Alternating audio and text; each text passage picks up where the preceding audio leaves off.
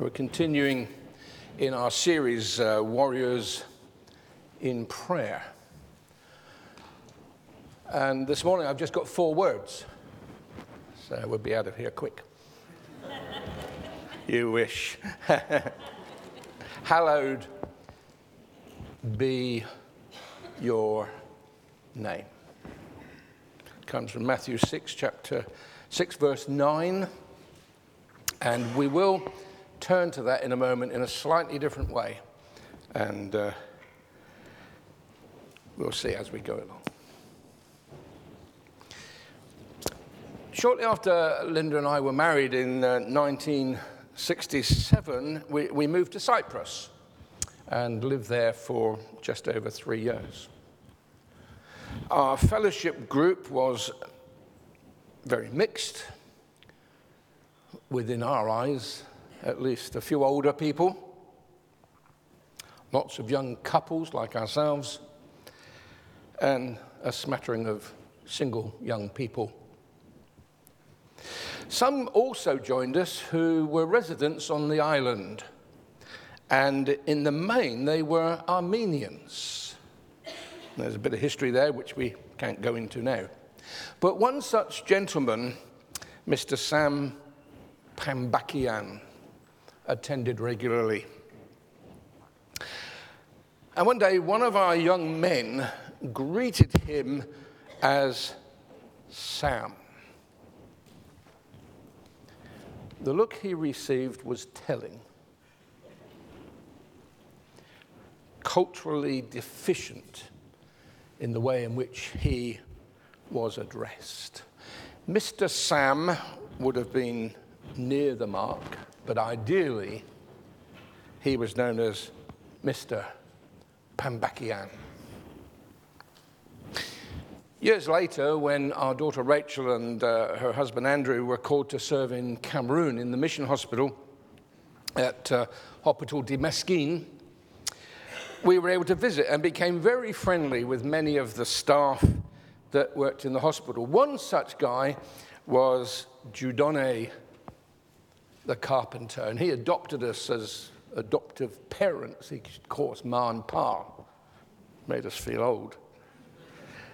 Some years later, when Dr. John and uh, Leslie Bajent were, were serving there, we made another visit, by which time Dudoni, still calling us Ma and Pa, was married, had children, and his wife had just had another baby.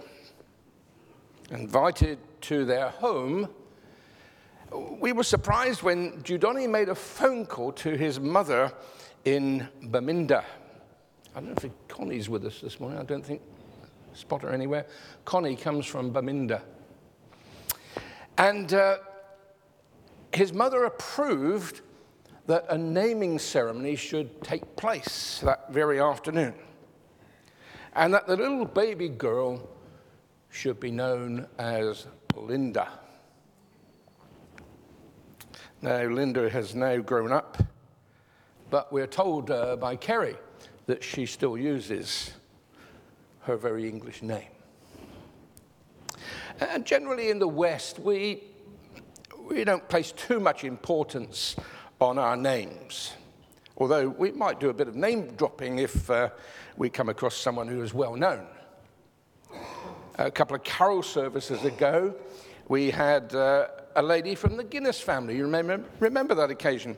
Uh, she attended the carol service, and of course, that name is known worldwide and particularly in the Republic of Ireland. There's a story about Michele Guinness, who was on her way to speak in Dublin at a women's luncheon club when the strap on her sandal snapped. She called into the first shoe repair shop uh, she could find and asked the assistant if the repair could be carried out now, this minute.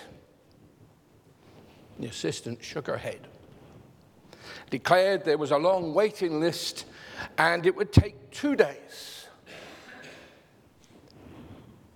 But Michele protested, it only needs a stitch. But the appeal had no effect. Name, the shop assistant asked. Guinness, she responded. Then, without looking up, the assistant said, Your shoes would be ready in five minutes, Mrs. Guinness. Now, the scriptures have a, a, much greater emphasis on the use of names, and particularly when we consider God's name. His name stands for all that he has revealed to us through his written word about himself, about his being, and about his many attributes. So we're going to turn to the word. Matthew chapter 6, and it's coming up on the screen right now. It's great, isn't it?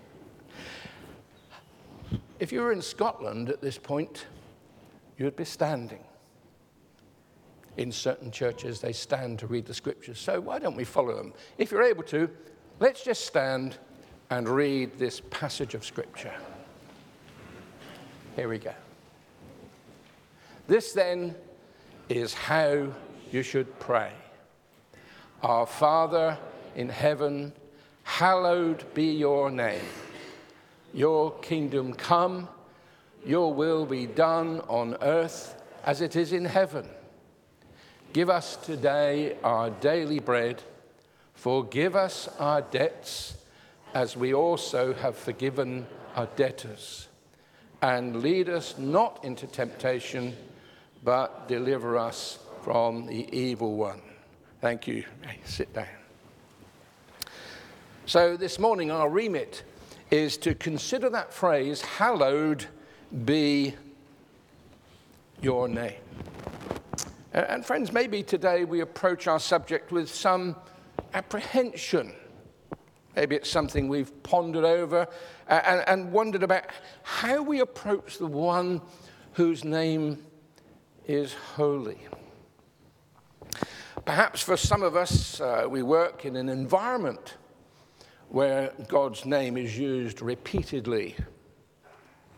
And it rolls off the tongues of our colleagues without them having any thought about what they're saying. I worked with a Christian friend at the college many years ago, and if Mike heard God's name being used inappropriately, he would say to them, So, you know him too. In our Bibles, there are many references to his name. Psalm 138, verse 2, David brings us this I will bow down towards your holy temple and will praise your name for your love and faithfulness, for you have exalted above all things your name and your word. As we look at that verse, it's significant to note that God's name comes first. When we listen to Jesus as he teaches us this prayer, we, we see how he starts with the person to whom we are to address this prayer, followed by the place where our Father dwells, and then immediately the request goes heavenwards Hallowed be your name. Now, had we time, we could spend hours getting to know the various names of God and their meaning. God reveals himself in the scriptures generally of his names, those amazing pronouncements which signify to us his glorious titles and his attributes. But we don't have that luxury. But just to whet our appetites here uh, are just a few. We'll be familiar with them, I'm sure. Uh, to his chosen people, Abraham, Isaac, and Jacob, he declares himself as El Shaddai. I am God Almighty. Those of us old enough will remember Amy Grant's song with that title. Later on, as Moses, when the flock that belonged to Jethro, his father in law, uh, we find this in Exodus chapter 3, he was amazed to see the burning bush. And he subsequently had a conversation with the Lord, standing there on holy ground in front of a bush that was not consumed. And the Lord announces to Moses that his mission was to go to Pharaoh and bring the sons of Israel out of Egypt. And Moses freaks out at the very thought of such a task. Moses wants to know uh, what to say to the Israelites. And God's response is a strange one in our view. God says to him, I am who I am. Tell them I am has sent me to you. What a privilege for Moses to have God proclaiming his name, the Lord, L O R D in capitals, to him. And here we have God declaring his sovereignty, his absolute goodness, his character, his flawlessness. Moses, he says, tell them. The Lord, the God of your fathers, the God of Abraham, the God of Isaac, and the God of Jacob, has sent me to you. This is my name forever, and this is my memorial name to all generations. His name, I am, directs us to his perfect eternal existence. That which has characterized him from eternity past, he still possesses, and that will never diminish. He has neither beginning nor end, and what he promises, he will always fulfill. And elsewhere in Scripture, he's known as Jehovah Jireh, the Lord will provide. Jehovah Nissi, the Lord is my banner. Jehovah Rohi, the Lord is my shepherd, Psalm 23. And Jehovah Shalom, the Lord is peace. And so God's name is bound up with his identity, who he is. He is Yahweh, the one who is the great I am. And this God of glory is jealous for the honor of his name, and all that we, his people, say and do should reflect his honor and reflect his reputation. Hallowed be thy name. Just four words. God's fatherhood draws us closer to him. His holiness separates him from an unholy creation, keeping us from presuming upon his fatherhood. There is no universal acceptance of us from our own schemes or from our own concoctions of religious behavior. Men and women travel on many different roads with an assumption that they're heading in the right direction. And they often move with misguided conceptions, usually something buried in history, or the result of clever indoctrination from the lives of men or women intent on prospering themselves or projecting themselves above all others.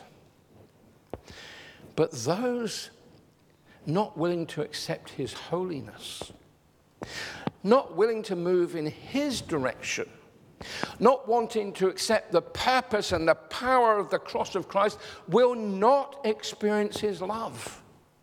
Never experience his forgiveness, and never have the certainty of him welcoming them into his family. When we pray, as Jesus taught so succinctly, hallowed be your name, we make a petition that God's name is kept holy. We go back to the Old Testament and we hear those angelic voices proclaiming, Holy, holy, holy is the Lord of hosts. Isaiah's vision caused him to appreciate that the quality of God which most causes worship is his holiness. That more than anything else sets him apart from his creation. There are no faults in his character, no flaws in his perfection, and no weakness in his faithfulness towards us. So let's endeavor to catch Isaiah's vision afresh. As children of the living, holy God of the universe, if we act in a manner that is not fitting as believers, then we give God a bad name. We don't change one jot of his character, but we can defile his name. When we, with our actions and our conversations and our manner of li- lives, we, we do not sanctify the Lord's name, the folk around us think very little about our God. Hallowed be your name, or let your name be holy. Or again, let your name be treated with reverence. And Jesus in Matthew 6 9 is telling us to ask God, who is absolutely certain about the honor of his name, to ask him to see to it that his name is hallowed. Is not an ascription of praise to the Father.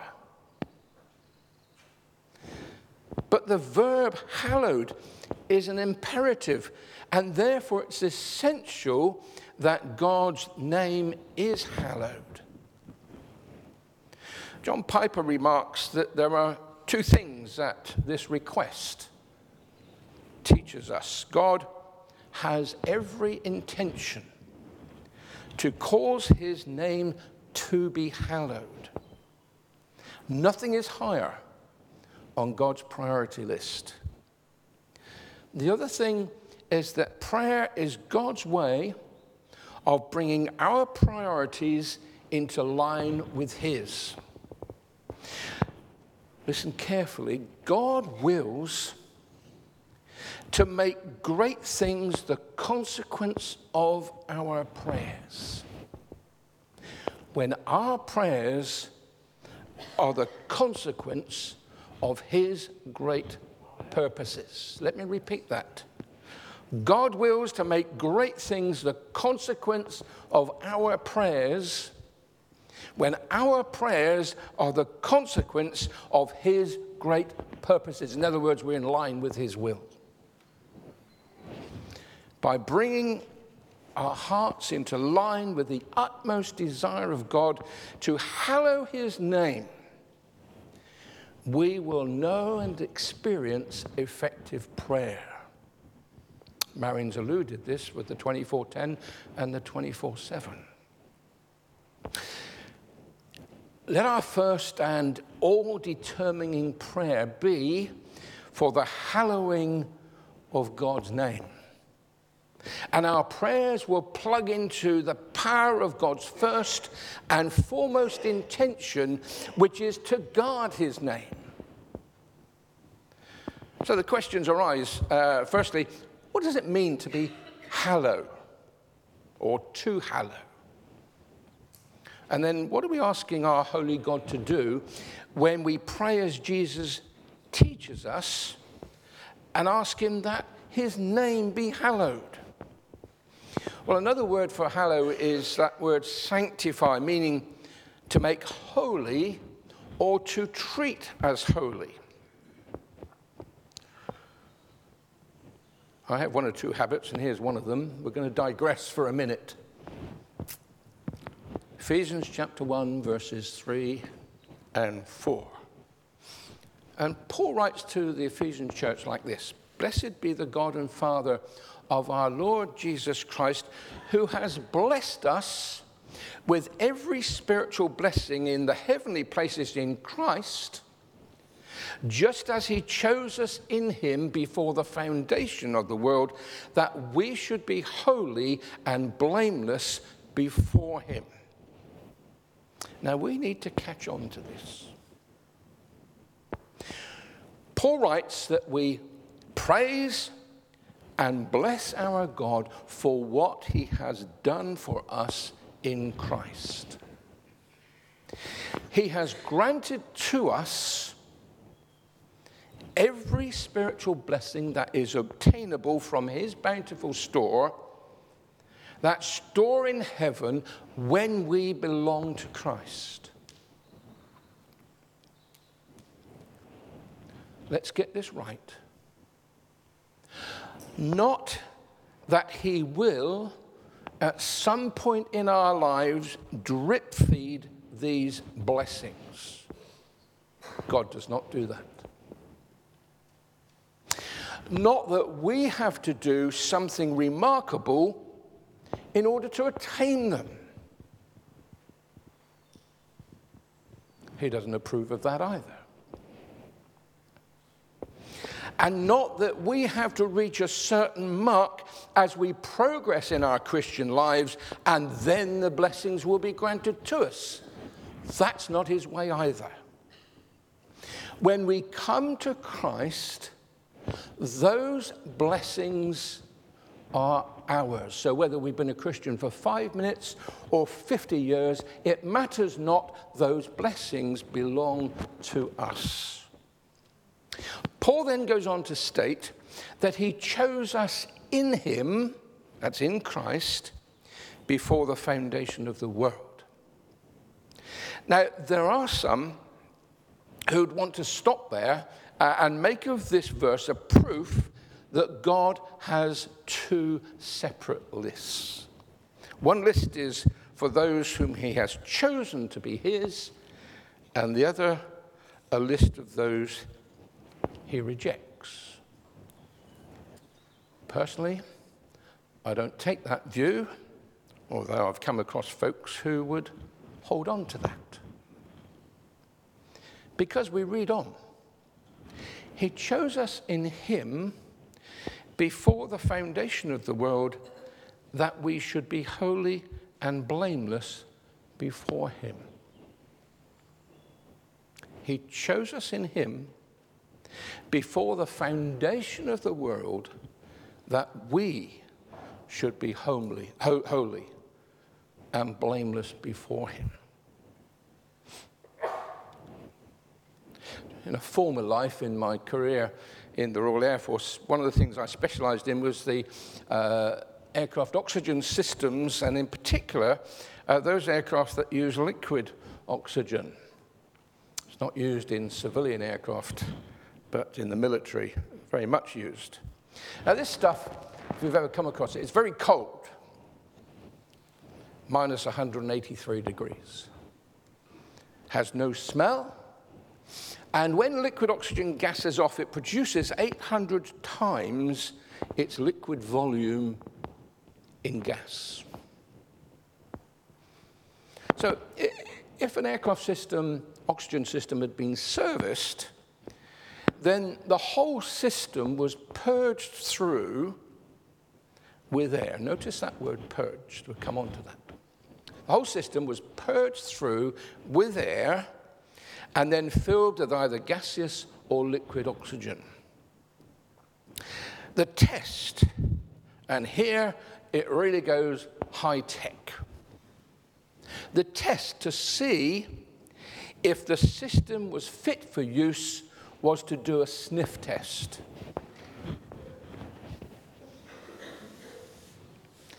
Some gas would be released out of the system, and literally you would just inhale it.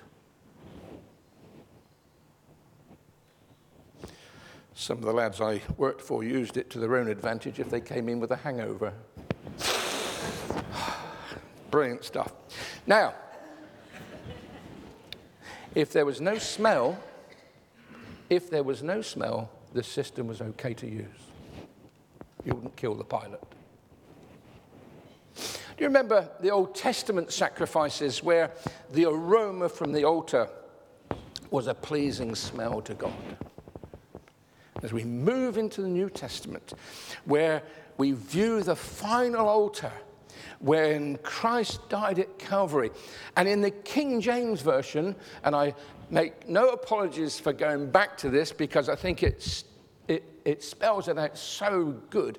Hebrews chapter 1, verses 1 to 3 read like this God who at sundry times and in divers manners spoke in time past unto the fathers by the prophets, has in these last days spoken to us by his Son, whom he has appointed heir of all things, by whom also he made the worlds.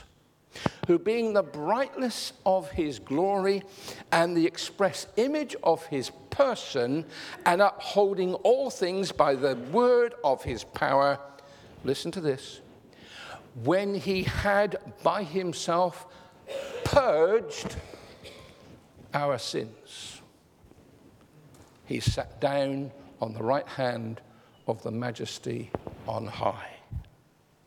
The question of sin and its stench was dealt with once and for all. Therefore, when we accept Christ on the grounds of his sacrifice on the cross, God does a sniff test on us. And because of what his beloved Son suffered, and because he's dealt with the stench of our sin, there is no aroma left. The system is fit for purpose. God smells nothing of our sinful past. Salvation's work is complete, and God can, through His Son, declare that we are holy and blameless before Him. If that was not the case, we would stink in His nostrils. And we might ask, when did God choose to do this? And the answer is right in our text in Ephesians before the foundation of the world. Logically, brothers and sisters in Christ, logically, if that is our position before Him, holy and blameless, then does not he have the right to have us request in our prayers that his name is holy? Hallowed be your name. Now, there are some passages of the scripture we could consider just to consolidate this point. Numbers 20 tells us Moses was told to speak to the rock to obtain water for the thirsty Israelites. Moses is impatient and loses it. He gives the rock a mighty blow, not just once, but twice with the rod that the Lord had given to him. And the Lord's response to his actions are like this verse 12 Because you have not believed me, to treat me as holy in the sight of the sons of Israel, therefore you shall not bring this assembly into the land which I have given to them. Those were the waters of Meribah, because the sons of Israel contended with the Lord, and he proved himself holy among them. And here we see the evaluation of Moses uh, in, in that he failed to take God at his word. And therefore, he did not treat him as holy or did not sanctify him by his actions. And we treat God as holy when we believe what he says, when we trust him implicitly, when we trust his word. God's method of obtaining water by telling Moses to speak to the rock was sufficient. But Moses failed. 1 John 5:10 spells it out for us in this way: the one who does not believe God has made him a liar. That unbelief profanes his name and is directly opposite to hallowing him or treating his name as holy. another passage, perhaps to help us, uh, is in Isaiah chapter 8, verses 12 and 13. You are not to say it's a conspiracy in regard to all that this people call a conspiracy, and you're not to fear what they fear or be in dread of it. It is the Lord of hosts whom you should regard as holy, and he shall be your fear, and he shall be your dread. Where do we stand with this? Do we fear what others fear? Or do we hallow his name by having a rightful fear of God? When we pray, Hallowed be your name, we're asking Him, Father, let your name be feared. End of Leviticus and chapter 22, uh, we read this, verse 31. So you shall keep my commandments and do them. I am the Lord. And you shall not profane my holy name, but I will be sanctified among the sons of Israel. I am the Lord who sanctifies you. Simply put, we hallow his name when we obey his commands but profane his name when we break them. So, hallowed be your name. Or, Father, cause your commandments to be obeyed. Finally, again, in Leviticus uh, chapter 10, there's that famous story uh, about Nadab and Abihu, who took it upon themselves to offer unauthorized fire before the Lord, and it resulted in both of them dying. Then God spells it out through Aaron, to Aaron through Moses. They were Aaron's sons. This is what the Lord has said Among those who are near me, I will be sanctified, and before all people, I will be glorified. be sanctified, be glorified. Nadab and Abihu were guilty of violating God's absolute standard. God demonstrates his holiness. And when we pray, Hallowed be your name, we also make that wonderful request glorified be your name. We hear much about the love of God, and thankfully, it's faithfully preached from this platform as is the grace of God. Where would we be uh, without His love, His grace, and His mercy? But perhaps the holiness of God is not a subject we cover too often. Well, we've got it this morning in our series. Given that God is holy, the Holy One, should we not then acknowledge that he is the one who embodies righteous judgment as part of his character? If we grasp the reality of the whole gamut of God's character, then there would be a surge of reverential fear amongst us and an awe of God that somehow, sometimes we seem to have lost.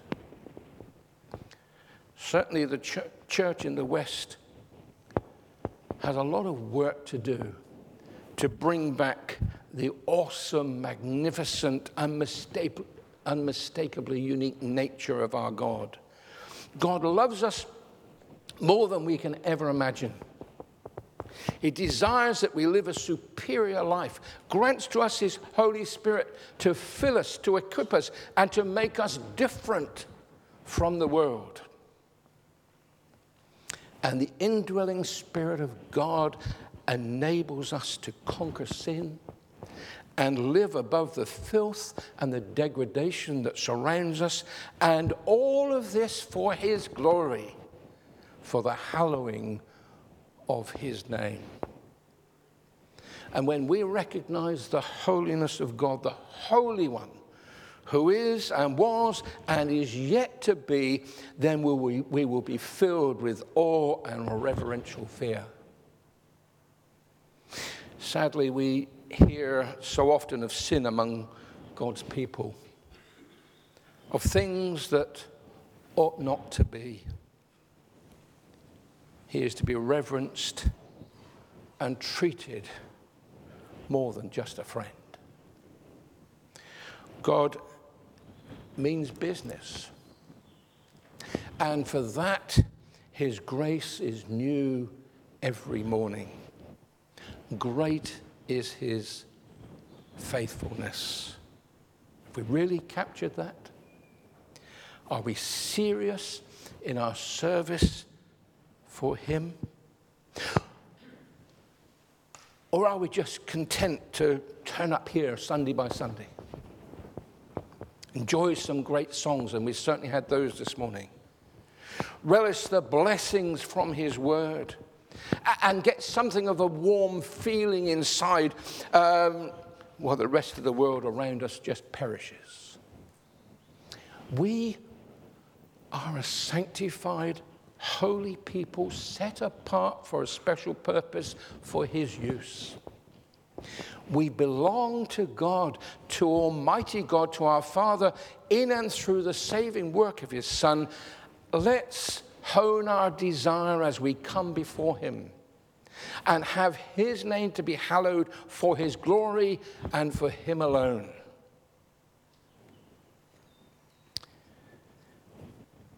Matthew chapter 6, having brought us within the Father's presence the prayer makes three petitions about God and His glory, followed by three about ourselves and our needs. And the order is significant. We're not to be so taken up with ourselves that we rush headlong into God's presence and give Him a shopping list of all our needs. His name is to be hallowed. That is to say, we long for his name or his character to have top place in the world and in people's hearts.